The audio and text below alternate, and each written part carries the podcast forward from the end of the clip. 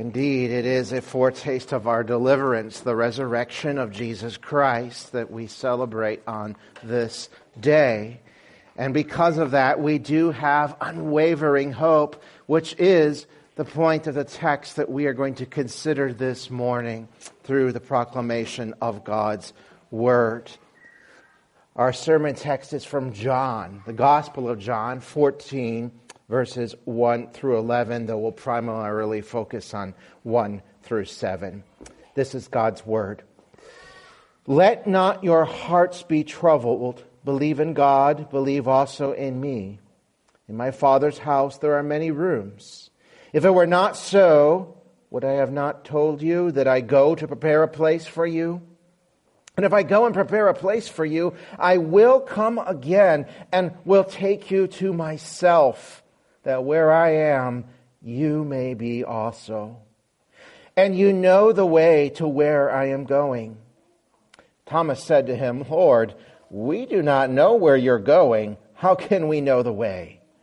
Jesus said to him, I am the way and the truth and the life.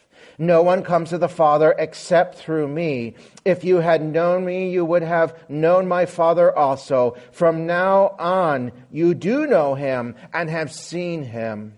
Philip said to him, Lord, show us the Father, and it is enough for us. Jesus said to him, Have I been with you so long, and you still do not know me, Philip? Whoever has seen me has seen the Father. How can you say, Show us the Father? Do you not believe that I am in the Father and the Father in me? The words that I say to you, I do not speak on my own authority, but the Father who dwells in me does his works. Believe me that I am in the Father and the Father is in me, or else believe on account of the works themselves. This is God's word. Let us pray. Father in heaven, we thank you for your word this morning, words spoken through our Savior Jesus Christ. I pray that you would give us hearing, and giving us hearing, you would give us life, true spiritual life, so that we might continue to believe and have this everlasting hope that is ours in Christ our Lord. We pray this in his name. Amen. So, as we consider Jesus' resurrection this morning, there are many, many biblical themes and doctrines that we can consider, doctrinal truths that we can ponder and study and, and find joy and truth and hope. But it is that idea of hope, I believe, that rises above all others. And that is what we will consider this morning the hope that is ours because of Christ. You see, we have real hope because we have a real Savior who truly rose from the dead to defeat death and sin in hell once for all. That's the hope, the hope of the gospel. It's the kind of hope that encourages us to look to the horizon, to, to see our coming King, to, who will complete his great redeeming work, which he has begun in us, which he has begun through the cross and the rising from the grave. As Tim Keller put it, Christ's resurrection not only gives you hope for the future, it gives you hope to handle your scars right now. And that's the kind of hope we need. Hope that looks at things like illness or cancer or war or anger and hatred and abuse and says they are not the final answer because Jesus has risen from the grave and has defeated them. You see, hope, the resurrected hope of Christ, is the one thing that brings sanity to this insane world. It is a thing that we need that gives us our purpose and reason for living. Hope truly brings us into true and beautiful life of God's grace. So in John 14, Jesus gives us this ultimate message of hope that he will send to his disciples. It's a hope that is not a mere wish or longing that things might be different one day, but it is hope grounded in the reality of Christ and his resurrection. Jesus is the true hope. He is the only true hope for troubled souls and hearts. And He is that, and thus He commands us to not have troubled hearts, but to believe in God and to believe in Him. But before we can see that He is our only true hope for our troubled hearts, we need to understand what a troubled heart, a troubled soul really is. Because He speaks of it here in this text.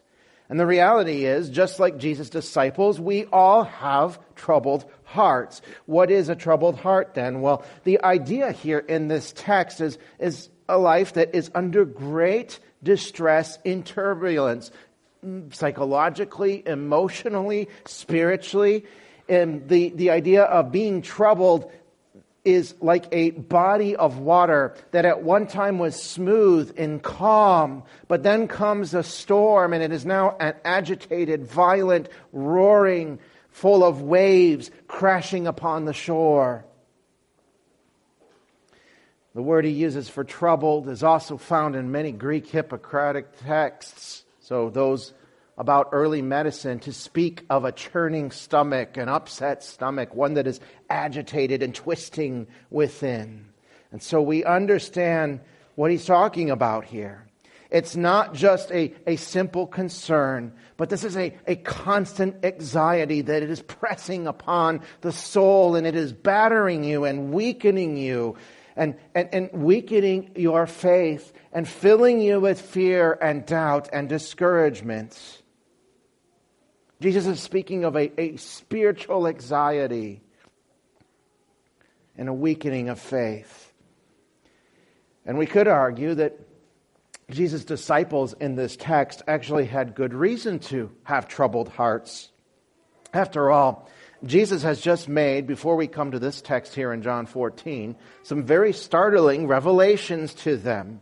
Here they have been traveling with Christ for, for years now and uh, seeing him, what he can do as he ministers through miracle and through his word. And he begins to reveal things about his death and how it's going to affect them. I mean, he tells them in, in, John 7, I will be with you a little longer, and then I am going to him who sent me. You will seek me, and you will not find me. Where I Uh, where I am, you cannot come, speaking of his death. In addition to speaking of his death, he, he told them that each one of them would actually betray him. John 13, truly, truly, I say to you, one of you will betray me. He has also warned them that, that men like Peter, bold Peter, a leader among the disciples, would deny Christ not just once, but three times he has told them all in Luke 22 that, that Satan would actually work against them all and that some of the disciples would fall away. And all of these things, of course, he speaks regarding his coming death upon the cross, a death that was imminent, that was to happen soon here in the Gospel of John. These are words that would cause a heart to be troubled, to be filled with fear and doubt. Calvin, commenting on what the disciples were experiencing, says that a contest so arduous and so terrible awaited them. For it was no ordinary temptation. They would see him, that is Jesus, hanging on a cross, a spectacle in which nothing was to see, be seen but ground for the lowest despair. And so, in light of that, no wonder then they are discouraged. No wonder they are doubtful and anxious. No wonder their hearts are troubled.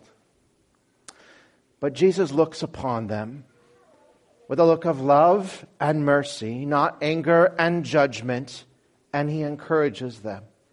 He says, Do not let your hearts be troubled. Believe in God, believe in me. Having a troubled heart is completely natural when the circumstances of life are overwhelming like this. I mean, we have all been in these early disciples' shoes, have we not? We, we look at the agony of this world and our society and we see war and hate and anger and abuse of power. Our, our own country, which has for so long promised to be a beacon of hope for all, is plagued by bitterness and division and confusion and even open defiance of God's good created order and his laws. And we have witnessed broken relationships by circumstance and death, suffering by illness and war, overwhelming emotional distress, anxiety and depression that comes from real struggles with work and life. And you add to that the reality that we know in our hearts we are guilty of transgressing God's law. Yes, indeed, we live in this shattered and fallen sinful world, and we have helped it to become that way. And so, no wonder then our hearts, like these disciples, are often troubled. But Christ's exhortation to those early disciples to not be shaken, but to believe, is an exhortation for us all, a call to faith. You see, when our hearts are troubled, we are to believe Christ as our true hope. Which brings us to the very heart of this text. How is it that Jesus can be true hope for a troubled heart? Why can we believe him and not be troubled? Because as he says here, he is the way and he is the truth and he is the life. So, the very first reason Jesus is real hope for your troubled soul is that he is the way, or to put it in another other words, Jesus is your hope because he is your reconciliation to God. You see, Jesus is our reconciliation, as explained here in the text and his promise that he gives. After commanding his disciples to not be troubled in their hearts, uh, but pointing them to faith, to continue to believe, he gives them a promise in which they are to believe. He says, In my Father's house are many rooms. If it were not so, would I have told you that I go to prepare a place for you? And if I go to prepare a place for you, I will come again and will take you myself, that where I am, you may be also. And you know the way to where I am going. Now, many people who read this text believe Jesus is talking about heaven, and indeed he is. There is truth to that, but there is something much bigger than just a future in God's heaven. What Jesus is describing here it is literally a dwelling place, the dwelling place of God. He speaks of the Father's house, and what is a house? It's a dwelling place a place where people can dwell together in community. And that's the idea here behind Jesus' words when he speaks of the Father's house that has many rooms. He's speaking of a place where God and his people will dwell together in peace and harmony and true unity. And so Jesus is saying, if, he says, I am going to make for you, make it possible for you to dwell with God forever. In other words, he's saying, I will reconcile you back to God. I will make it possible for you to have a relationship with the Father, a relationship that was broken, that was breached by your sin. I'm going to close that. I am the way. And that's the big picture of this dwelling place not just a future in the presence of God, but a present reality where we enjoy His presence now as His people. And so He says, Believe in God, believe in me. I am the way. I am preparing this place. I will be the thing, the object, the one who reconciles you back to God so you can be his people. And that should sound very familiar to us because we've heard it before in the scriptures.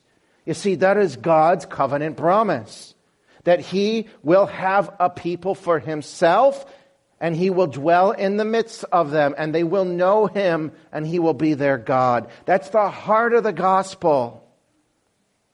He has always wanted a place to dwell and commune and know his people and to show them his love and his goodness and his holiness. First, that dwelling place was to be a garden called Eden.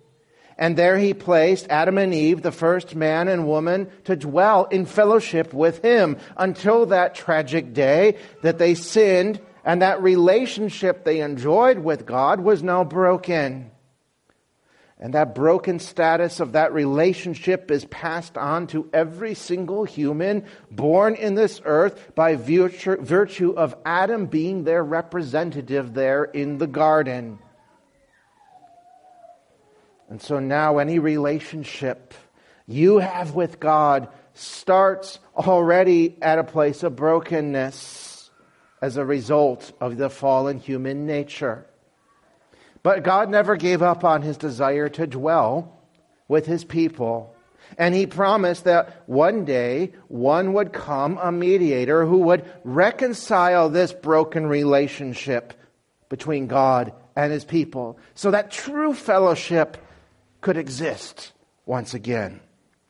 And that promise was pictured First, through the tabernacle in the wilderness, as Israel, the people of God in the Old Testament, wandered through the wilderness. Later, in the temple of Solomon in Jerusalem, where the presence of God dwelt in the midst of his people. But those pointed to a better temple, a greater temple, one that was made without hands, one that would have many rooms for all God's redeemed people to dwell within. That temple, that dwelling place is our hope, and it is ours through Jesus, our way, our reconciliation. It's our final destination, but it's also our present reality. And no, we are not in full possession of this home yet, but the keys have already been placed in our hands by Christ who went to the cross for us and rose so that we might have life. And so, because of that, we enjoy now this relationship with the Father, reconciled to Him. We already possess heaven by virtue of our hope. The doors to the Father's house are already thrown wide open because Jesus threw open the door of the tomb, signifying that the way to God is now open. Now, Thomas, one of the twelve, responds to Jesus' statement here that he is going to be going away from them in order to make this way to God open for God to dwell with his people. And he says, Well, Lord, we do not know where you're going. How can we know the way? How can we know the way? And I love Jesus' answer he looks at Thomas and he says, Thomas, I, I am the way. Notice what Jesus didn't say. He didn't say, Well, Thomas, I know the way to the Father, so just follow me down this path. No, he says, Thomas, you actually know the way because you know me. You see, when, Jesus says he is the way, he isn't showing you a road that you must walk down to find the Father's house, as if there is some sort of pathway you can travel on your own to enjoy this reconciliation with God. But rather, Jesus declares that He is that road. He is that way. He is the one that makes enjoying the presence of the Father in His house possible. You see, you and I, we can't walk the road that Jesus walked. That road led all the way up to a skull shaped hill with a wooden cross, and it led him straight into the full wrath of God upon sin, which he absorbed for us. And it led him into a deep and dark tomb for us so that we might be free of sin and death forever. That is something that you and I could never do. We could not follow in Jesus' path, but we can know him as the way to God. He became the way for you. As he said in verse 3, if I go and prepare a place for you, and the understanding is I am going and I am preparing a place for you, I will come again and will take you to myself, that where I am, you may be also. And so to take possession of this promise and be reconciled to God is simply to believe, yes, Jesus is the way. He is my resurrection. And as Jesus commanded in verse 1, believe in God, believe in His promise to dwell with His people, believe that He will send one to reconcile him, uh, God back to Himself, or His people back to Himself. And He says, don't just believe the promise, but get this, he says, believe me. Believe that I am the fulfillment of that promise. I am the way of reconciliation. As Paul said in Colossians, for in him all the fullness of God was pleased to dwell, and through him to reconcile to himself all things, whether on earth or in heaven, making peace by the blood of his cross. And so Jesus Christ is our hope because he is our reconciliation to God. Secondly, Jesus is our hope because he is the revelation of God to us. That is to say, he is the truth. Because as he says here, I am the way, I am the truth. Now we hear that word truth and we think of different things that, that come to mind. We think of a abstract system of propositions.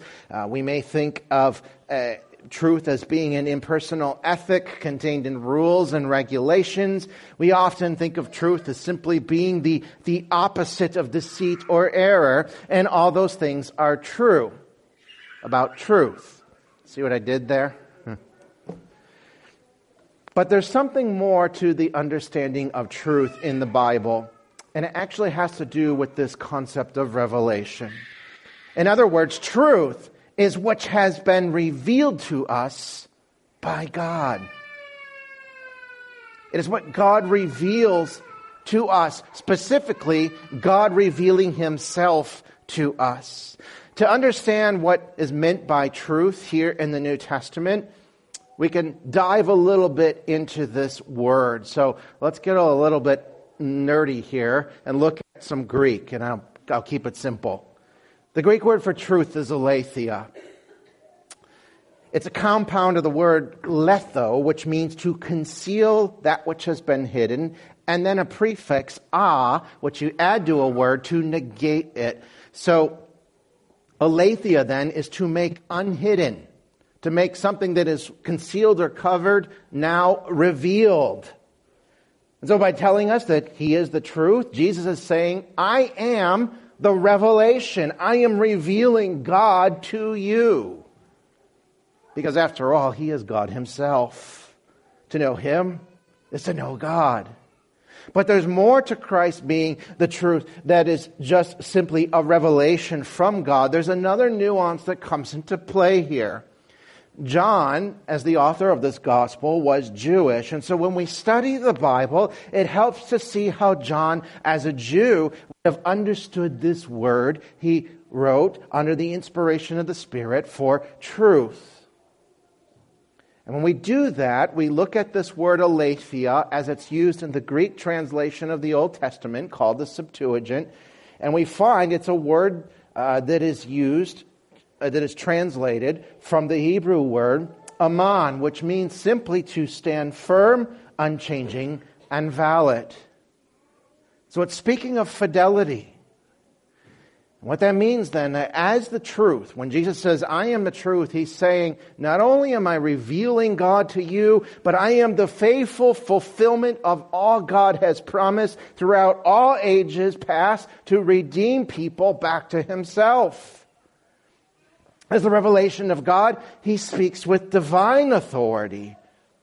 All that he says is pure and right. His words are the faithful representation of God's truth. And he, being God himself, is the faithful revelation of what the Bible calls a mystery that is now revealed.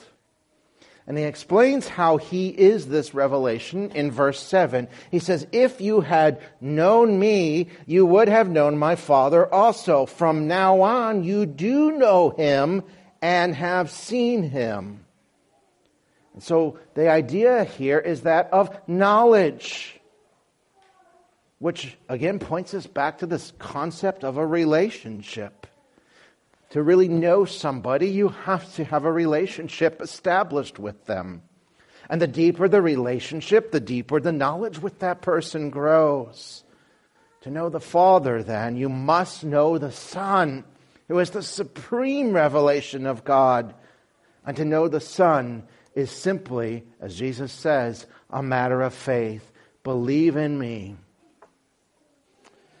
the apostle Paul explains in Colossians 1 25 through 27 that the gospel of Christ was the mystery hidden for ages and generations, but is now revealed to his saints, that is, all who believe in Christ and trust him.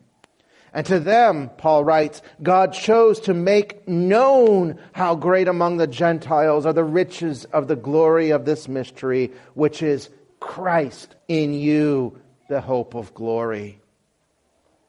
See, when you receive the gospel in faith, Christ does dwell in you. The very revelation of God Himself dwells in you, and you are numbered amongst His people. And that, my friends, that really is real and genuine hope. Not a wish, not an expectation, of something that may or may not happen, but real hope founded upon the reality of the risen Savior, Jesus Christ. So, Christ is our hope because he is the revelation of God, and he is our hope because he is our reconciliation to God. And finally, Jesus is our hope because he is our restoration, which is the final part of this great I am statement. He says, I am the way, reconciliation. I am the truth, revelation, and I am the life, your restoration. You see, being the way speaks of Jesus as the means of knowing the Father. And being the truth speaks of Jesus as being the manner in which the Father is made known to us. Again, a relationship. And being the life speaks of the dynamic that makes that knowledge and that relationship possible. It's of little wonder then that this, this concept of Jesus being life is written all through the Gospel of John. You could go back to John 1 4, where we read, In him was life, and the life was the light of men. John 5, 26, for as the Father has life in him, so he has granted the Son to have life in himself. And John 11, 35, I am the resurrection and the life. Whoever believes in me, though he die, yet shall he live. The reason Jesus presents himself, of course, as our life is simply as we absolutely need new life. You see, the Bible speaks of us apart from God's work of grace in our hearts as being spiritually dead. According to the scriptures, in each person that is born, there is no goodness, no spark of life or light of hope within the heart of a person. Paul tells us that everyone before the grace of God rescues them, is dead in their trespasses and sins in Ephesians 2. And he also says in Romans, none is righteous, no, not one. No one understands, no one seeks for God, and all have turned aside because they have become worthless. No one does good, not even one. And the implication of that and how it affects every person on this earth is absolutely staggering because it means that our greatest need as people in this earth is not restoration of our physical life or healing of our physical problems, as important as those may be. But since we are apart from Christ, spiritually dead. Our greatest need then is for spiritual life, spiritual vitality, and restoration. And that is the very purpose for which Christ came to restore life. I came that they may have life, he says in John 10, and have it abundantly. And it is the very reason he died and rose. Romans 14, for to this end Christ died and lived again, that he might be the Lord of the dead and of the living. And so, as we walk through the scriptures, what we learn then is that through his death and resurrection, Jesus is able to restore the spiritual life to all who believe in him. And for that reason, our awakening to God, our, the grace of God in our life is grounded not upon our emotions or how we feel, but upon a historical reality, the very resurrection of Christ himself. That is the heart of the gospel message. And if you take away Christ's resurrection, you don't have hope. But Jesus did rise. And because he did rise, there is hope for our troubled hearts. There is another truth here regarding Jesus being our life. And that is one that in our current culture is often not accepted. In fact, it causes many people to reject him.